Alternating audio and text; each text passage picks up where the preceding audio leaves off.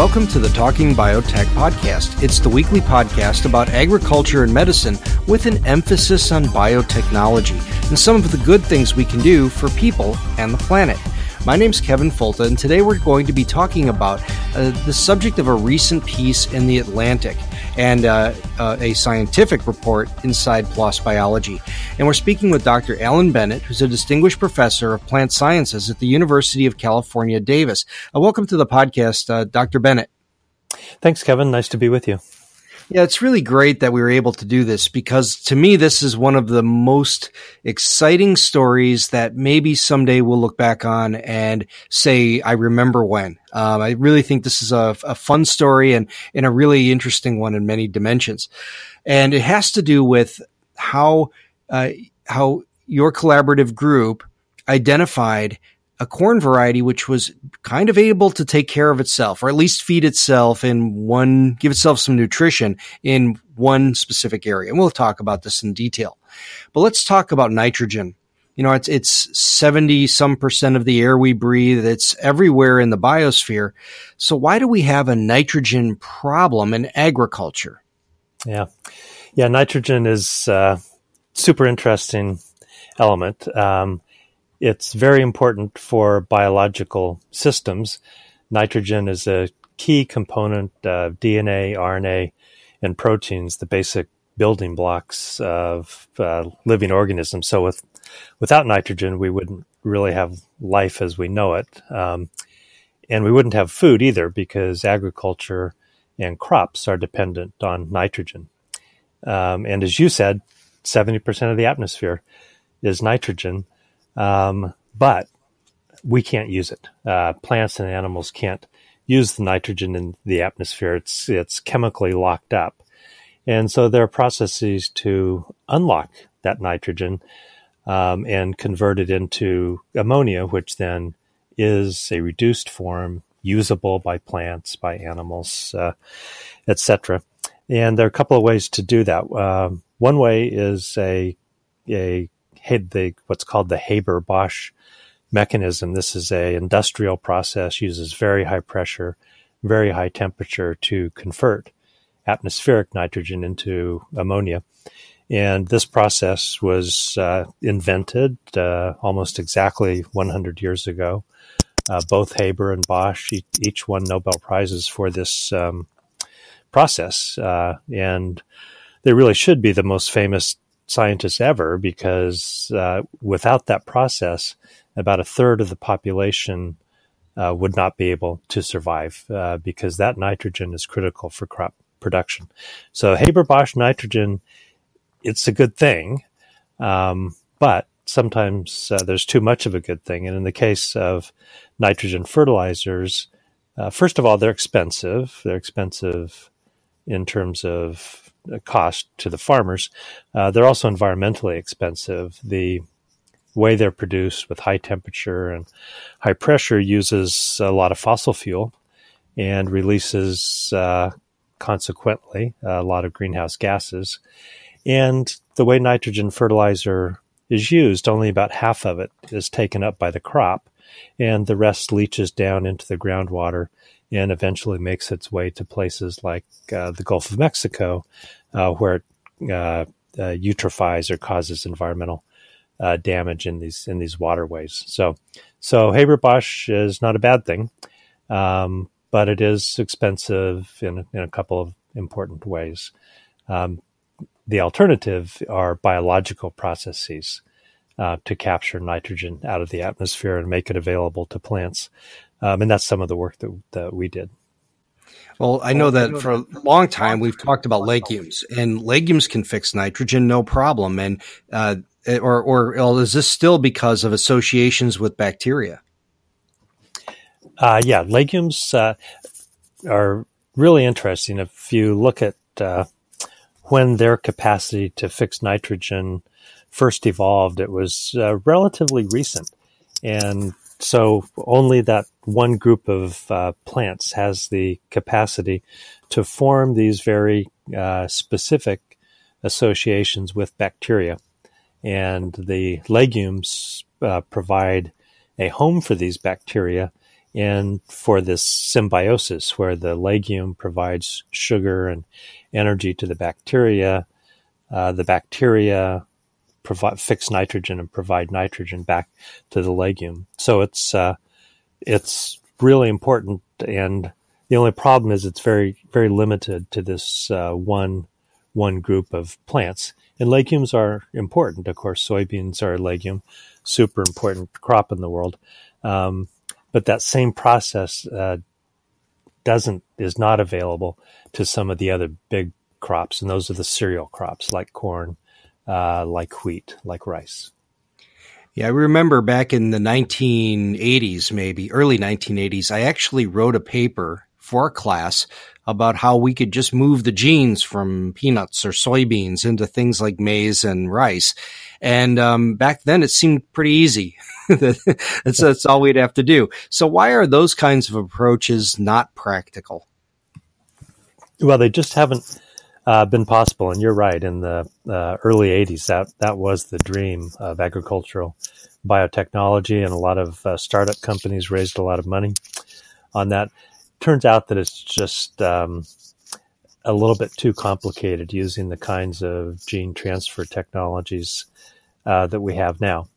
There's it continues though to be worked on, and there's quite a bit of money being invested into uh, actually uh, transferring the genes or some some subset of genes into maize. The Bill and Melinda Gates Foundation is uh, providing funding to some big uh, projects to do that. So, um, so it may be possible someday, Kevin, just not in our lifetime.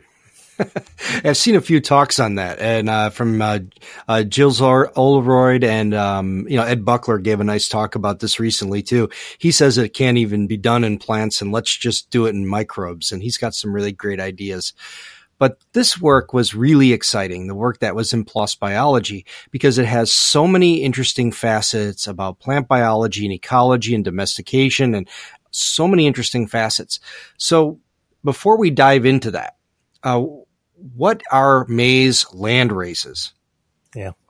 So uh, maize originated in Mexico, and there's uh, there are some early progenitors of uh, maize. They're usually referred to as teosintes, And for one day, about uh, 10,000 years ago, uh, there were some key genetic mutations, and actually relatively a few. I think it's estimated it's about five uh, major events that uh, that domesticated corn, and this led to corn that had a had a bigger ear, more kernels, uh, etc. So, following uh, domestication, there were pockets of corn scattered throughout uh, Mexico, and these are the land races, and they existed have existed for thousands of years, but in a very isolated uh, geographic area. So they're not uh, uh, available for crossing with conventional corn or some of the other modern corn. Um, but they have, nevertheless, since that early domestication, have continued to evolve over thousands of years. And because they're uh, grown by indigenous people in those regions, um, they're constantly being selected. And when I say selected, it's not really in the scientific way that we think about selection using, you know, genetic markers or molecular markers, but clearly uh, the corn that uh, produces well, uh, that maybe grows faster, has uh, uh, bigger yield, those that's the corn that's going to where they're going to save the seed and grow those in the next year. So there's really this uh, continuous selection um, that whole process of selection and the genetic resources themselves are uh, what the world refers to as traditional knowledge. And this is the kind of uh, knowledge that accumulates over centuries. Um, and that really may capture some very interesting things. The thing about land races is uh, they're disappearing because as these small communities become less isolated, as roads are built to those communities as those roads get paved. Um, farmers are beginning to adapt new uh, methods of farming, and maybe entirely new crops. So we're finding that the land races are disappearing and the traditional knowledge along with them is disappearing as well. So it's one of the interesting dimensions of this uh, project and this story that, you know, if we hadn't been there when we were, um, you would never see this, may never see this trade, and it may have just been lost forever um, as farmers begin to fertilize with chemical fertilizer, with Haber Bosch fertilizer. It would have made this trait uh, very difficult to observe. The land races we'll discuss are from a place called Sierra Mixe. And where is that? And what are the nitrogen conditions like? I mean, do the indigenous peoples there have fertilizers? Yeah. Another really interesting aspect. So Sierra Mixe is a region in the uh, mountains around Oaxaca, Mexico. And this is uh, near to the regions of uh, domestication of corn. Um, and in that region, the Sierra Mixe, it refers to the geographical region. It also re- refers to the indigenous people who live there. So it really has two um, uh, two types of significance: one defining the geography, but also the uh, people who had maintained this traditional knowledge. Um, the f- traditional way of farming there is without any fertilizers, without any chemical inputs, and that was part of why we went there. We had a hypothesis um, that if one of these land races was to evolve for thousands of years in a region that was very low in soil nitrogen, that it may be driven to evolve relationships with bacteria that could fix the nitrogen. And I have to say that this is not a new idea, and it's uh, actually uh, an old idea that was published by a colleague of yours, uh, Kevin Eric Triplett. Oh, sure. Um, and he um, had this uh, paper published in 1996, which said, you know, uh, nitrogen fixation in corn is the holy grail. And um, in order to solve this problem, you may have to go look for bacteria that live inside corn uh, in the regions where maize originated. So, so it's sort of an old idea that's been around. Um, we we pursued it. And I met Eric uh, just last week, actually, for the first time, and he said, "Darn it, why didn't I do this?" yeah, the the the uh, the science halls of broken dreams, right? but but it's a lot like the story of Tiktaalik. You remember the uh, the transitional fossil that they they knew this thing had to exist, and they said, well, if it exists, it's probably in these Devonian shales in this part of the world. And then they went there and found it. it's it's a really interesting parallel. We'll take a short break here. We're speaking with Professor Alan Bennett from University of California, Davis about the recent discovery of corn that has adaptive mechanisms to help it self-fertilize using nitrogen from the atmosphere. We'll be back in just a moment. Hello, Talking Biotech listeners. This is Nick Saik from Know Ideas Media. If you've never heard of Know Ideas Media, we make science and agriculture communications videos to be shared on social media sites like YouTube and Facebook and Twitter. The videos are not bad, if I do say so myself, and they are pretty effective at communicating complex science and ag topics to the general public. But in order for them to reach the public, I need people like you to share the videos widely. I also need people like you to support Know Ideas Media through Patreon. Patreon is a crowdfunding site kind of like Kickstarter, but it works on smaller monthly donations. So if you'd like to help Know Ideas Media continue the work that we're doing, please go to patreon.com backslash know ideas media and consider being a patron. Thanks very much. And now we're back on the Talking Biotech podcast. Today, talking with Professor Alan Bennett from University of California, Davis. And we're discussing uh, the recent discovery that was uh, talked about in the Atlantic as well as PLOS Biology about corn, or actually land races of corn, that actually can harness nitrogen from the environment to be able to fertilize themselves in essence, along with some clever little partners we'll discuss here in a moment. But to lay the whole story, then, we have this region of poor nitrogen conditions. We have indigenous people who have been growing these land races that haven't separated geographically very far from the center of origin of maize and uh, have been cultivating plants that you might predict would maybe have some adaptations to allow them to thrive in low nitrogen environments. So what exactly happened? What's different about these plants that allowed them to be productive in this rather um, inhospitable region? Well, these uh, maize plants have very uh, interesting developmental adaptations. And if you were to go to the Sierra Mixe and look at this corn, you would immediately know that you're not in Iowa. This is not the kind of corn that's grown in Iowa. Um, it's about uh, 15 feet or five meters tall, uh, very large, and it is has these very prominent uh, aerial roots. And so, of course, we know most roots are underground, uh, but this corn has roots that are also above ground. Um, so, for several um, feet or a meter or so above ground, uh, you see these aerial roots uh, emerge from the stem. And so, you know, we thought that was interesting.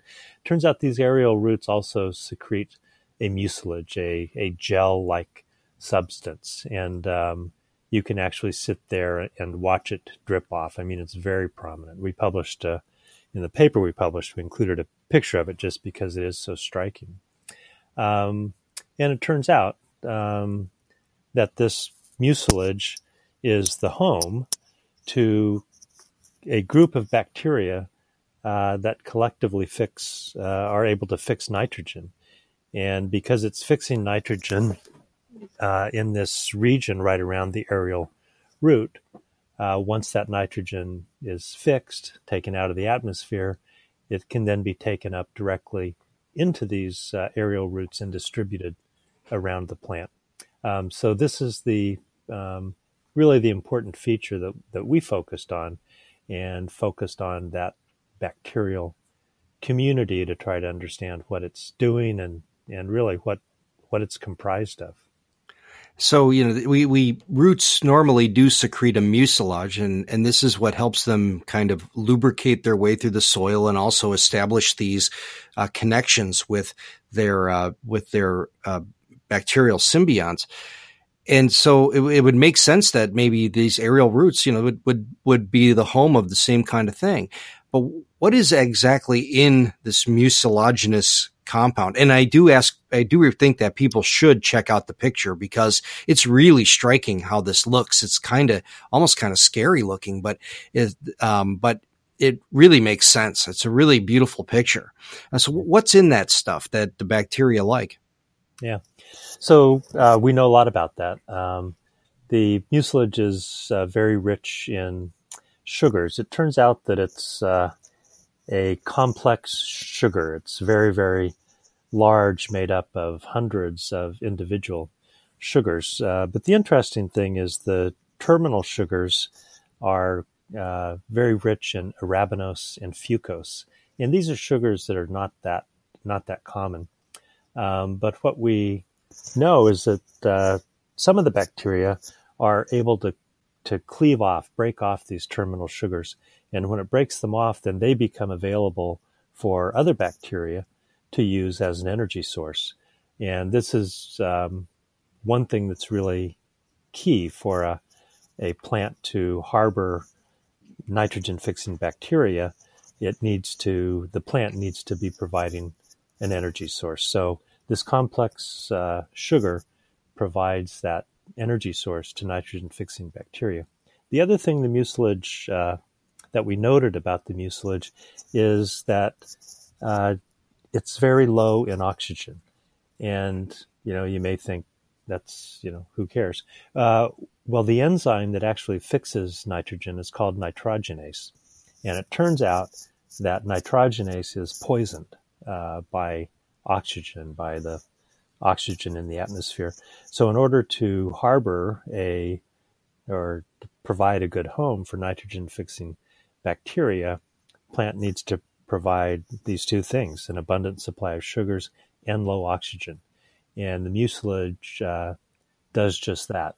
And you mentioned underground roots. Um, so what uh, we think is that on these aerial roots, this mucilage is, you know, vastly amplified. There's a lot of it, but we have looked in underground roots as well, and uh, you can uh, isolate small amounts of the mucilage, the secretion that you talked about from underground roots, um, and at least at a superficial level, uh, it has the identical uh, sugar composition. So we think it's possible that while it was easy for us to study the above ground, the aerial roots, because it's so abundant. The same processes may exist in, in underground roots as well. And so that's one thing we really want to look at is uh, is this more generalized and perhaps occurring in uh, underground roots, or at least has the potential to be occurring in underground roots as well. In that way, you could potentially see how it may work in more conventional corn that doesn't have all these aerial roots. Well, the obvious problem is just less availability to atmospheric nitrogen, and maybe that's why this is so important that it's uh, an aerial root. Yeah, no, that uh, that could be as well. Although, if we look at legumes, for example, um, all of that fixation occurs underground. Oh, that's true. Okay. that's pretty interesting. So when you did these experiments, you did like a, essentially a microbiome of this mucilage and described the types of bacteria that were there. And are they present everywhere or are these bacteria really something that were selected as well that maybe they're just specific for this region? Yeah, good question.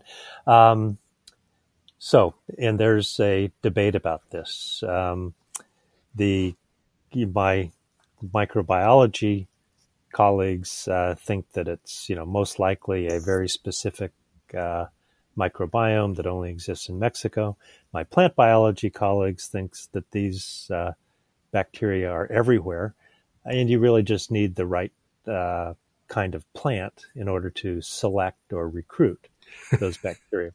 And so, one thing I can tell you is we have brought seeds both to here in Davis and also to Madison, Wisconsin, and grown them both in the greenhouse and in the field in both places, and we observed the same uh, trait and the same types of microbes. So, so we think that it's uh, not specific to the location in the Sierra Mixe, um, and that the microbes may be everywhere, and they just need to be recruited. It's possible they're not even the same microbes, um, but they're microbes with the same functionalities. Okay, so the plant biologists plant biologists were right for once. yeah, yeah, what a yeah, take that microbiologist. Yeah, you know. So when you look at this whole process and these aerial roots, how much of this was, um, and I, and we you kind of touched on it in the beginning. This was really just a product of uh, human selection, right? I mean, even if it was inadvertent, this appears to be just something that this plant grew better, so this is what people selected. Yeah, absolutely. Um, it's also possible, and this is one thing we want to look at. Um, that th- you know, this may be a trait uh, that's much more common than we than we realize. If you think about you know uh, plants in nature, native plants that are just out there, um, you know nobody's fertilizing those plants. So we may find that this is is more general. One thing we did observe and report in our paper is that one of the early progenitors of corn, one of the wild teosinte species, uh, specifically it's called Teosinte mexicana, um, also has aerial roots, uh, and it also um, has mucilage, but in much, much, much lower abundance. I mean, it's hard to even collect it. But when we do collect it, it also shows the ability to fix nitrogen. So we think that this may have been an ancient trait and may have existed, but then it got amplified through this human selection. And what about the bacteria? So you have these uh, diazotrophic bacteria that can fix nitrogen, but what are they getting from their association with the plant? I can see why bacteria would fix nitrogen. You know, they, they need to get develop uh, DNA and proteins from somewhere, amino acids from somewhere. But what are they gaining from this association with plants? Yeah, yeah. So what they're really gaining is this uh, are the sugars, the source of sugars, and this is sort of the classic uh, symbioses that uh, the uh, you know one, uh, especially with plants, because plants because they do photosynthesis, they can make sugars uh, directly from sunlight. They're sort of cheap in that sense, and they're providing sugars uh, to the bacteria. The bacteria, uh, in turn, provide nitrogen. And you're right, a lot of many bacteria can fix nitrogen; they need it themselves. Um, and but importantly, in this case, the bacteria not only need to fix nitrogen, but they need to secrete it so that it's available to the plant. Um, so we're we're sort of looking at that, and, and we have uh, about 1,500 uh, isolates of bacteria uh, from the mucilage and from the maize plant. And then the the problem we're and all of these are nitrogen fixers. The problem we're having is we don't know which ones are the important ones. So we're we're really just starting that process of trying to go through this collection and identify uh, the microbes that may be the most important. And again, we don't think it's one. So if you look at legumes, th- there's one bacteria that's really important. It's the main thing. We actually think uh, in this corn and in the mucilage that it's a community of microbes uh, that carry out a number of, of functions. One function is uh, releasing the, the simple sugars, the monosaccharides. Another function is actively reducing oxygen levels. And then the third function is using those unusual sugars, uh, fucose and arabinose, uh, to fix nitrogen. And this may uh, potentially it could all be in one microbe. Uh, it could be in in three different microbes with different functionalities. Um, it could involve a collection of, of 50. So this is um, it gets complicated really fast. well, what makes it even more complicated is the fact that you have corn genetics, which are now playing a role in the formation of these aerial roots and development of the mucilage. So you're, you're looking at these two uh, sets of organisms that are involved in this equation. So looking strictly at the corn, is there efforts underway to understand the genes controlling the aerial root formation and with the idea of maybe either breeding it or using transgenic methods to introduce this into conventional maize? We have started that work. Um, so we have made uh, crosses. Uh, PhD student worked on uh, mapping some of the genes, including those that are responsible for uh, aerial root uh, formation. So we're just beginning to know a little bit about um, where those genes are are located. Um, interestingly, going back to Teosinte mexicana, uh, we have sequenced the genomes of, of this landrace. And, and what we can see in the genome is that there are uh, really significant islands of Teosinte mexicana uh, genome that has been introgressed over the centuries as well. And so we're so we're just starting that work. Um, I think it's there's potential that it could be bred into uh, conventional corn uh, and and we're starting that work. What we'd really like is a a seed company uh, to uh, to try their hand at this, just because uh, you know we're we're amateurs when it comes to to breeding, and these large corn seed companies um, are the real professionals, and they could uh, do it faster, faster and better. So we'd really like to find a partner who might be interested in uh, um, taking this to the next level. It doesn't seem like you would have tr- much trouble with that. Uh, it, it, seems like also the big companies are the ones who uh, really have sequestered all the elite genetics as well. So if you're going to see this uh, rubber hit the road, they probably are the only game in town to do it. Yeah. But you know, to the flip side, getting away from big companies and going back to the Mixe people, when breakthroughs in this kind of thing happen, so you have a land race that was developed by these indigenous farmers, there's always going to be claims of biopiracy. Like, you know, uh, you know, you're taking their resources and now you're going to turn these over to Monsanto. You know, you can hear it already, right? So what assurances have you made with the folks who actually did the selection and did the cultivation of these land races for so many thousands of years? Yeah so we have uh, worked very closely with the community in a couple of different ways. One, simply to to work in the community uh, required that we, um, you know, give back, and what they really wanted was to to know what we were doing and uh, what was this science all about. And so we actually had as part of the team a uh, Montessori school teacher, and she worked with the schools, um, presented them this information, and, and she actually published a book on the biodiversity of the Sierra Mixe. And this book is not for sale. Um, you can't buy it. It's not available uh, because it was made just for the community.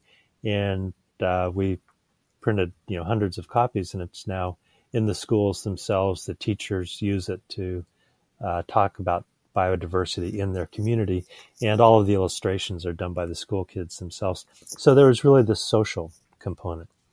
In addition to the social component, uh, there's a there's a legal dimension, um, and so we had an agreement with the community that if the corn was ever turned over to Monsanto or anyone else, I guess Monsanto actually doesn't exist anymore; it's Bayer. Um, that any benefits that were received would be shared 50-50 with the community. Um, and so this led to what's called an access and benefit sharing agreement. Um, there is this treaty now, it's known as the Nagoya Protocol. And the Nagoya Protocol is, uh, it acknowledges that uh, uh, nations and countries are owners of their genetic resources and that there, in order to have access to those genetic resources, there needs to be some kind of benefit sharing agreement. Um, and so we have for this project uh, the first Nagoya certificate issued by the Mexican government, and the the laws that implement the Nagoya Protocol um, were just put in place about a year or so ago. So this was really breaking new ground to get this Nagoya certificate in place. Um, interestingly, the uh, when uh, government uh, agencies were uh, interviewed for some of the by some of the journalists who wrote stories about this. Um, they said, you know, this project did it right. They went uh, jumped through all the hoops. They have all the permits, all the agreements, and the assurances to share benefits with the with the community. So, um, so that that was not easy. That was one of the real uh, complexities of the of the work overall. Um, but you're right. Uh, we went through all that because we knew that there would be claims of biopiracy and wanted to be sure that we were on uh, a strong ethical foundation. That's really great because it's something that also it's such a cool story across the board and it would be horrible for those kinds of claims to really taint this entire process especially because this could be at least in my mind this is an explosive kind of uh, finding especially when we can put this in the context of the the rapidity of modern day genetic improvement that uh, moving genes and with gene editing and everything that's going on, it could be very realistic that at least some subset of this technology could be making a way to uh, Midwestern fields within a decade. And uh, very good that the folks who did the hard work in the beginning um, would be recognized for that. So really great there. If people wanted to learn more about the project or if they wanted to follow this on websites or read more about it, what would you recommend as the best sources? Well, I think the best uh, uh, journalistic article that uh, is the one you mentioned at the, start. It's an article in the Atlantic, and uh, maybe we can maybe you can post the URL to uh, uh, to your website. Um, other than that, you know, do Google search; it'll pop up everywhere. There's lots of there's a long Twitter string um, on this. there are thousands and thousands of uh, tweets. Interestingly, the paper, it's been out about a month. It's been downloaded over 20,000 times. So the paper itself is uh, published in a open access journal. It's free, free to anyone in uh, uh, PLOS Biology. So the paper itself is, is easily accessible. And I will post all those links. That sounds great. Well, Professor Alan Bennett, thank you so much. It was really nice to talk to you again. It's been a while. And thank you very much for your time today. It's a really exciting story and I think is the beginning of a very exciting chapter in plant biology and agriculture. So thank you for your time. Thanks, Kevin. Nice talking to you. And thank you for listening to the Talking Biotech podcast. Write a review on iTunes, tell a friend, share the extorting, share the exciting stories of science, especially this one, because this is just another way that uh, we're marrying domestication with modern technology and maybe seeing consequences which can have profound impacts on the farm and the environmental impact of farming. My name is Kevin Folta. Thank you so much for listening. Talk to you again next week. Thank you for listening to the Talking Biotech podcast. Send your suggestions for guests, comments, or questions to talkingbiotech at gmail.com. Please write a review of this podcast on iTunes and recommend it to a friend. More downloads help us reach a wider audience with science.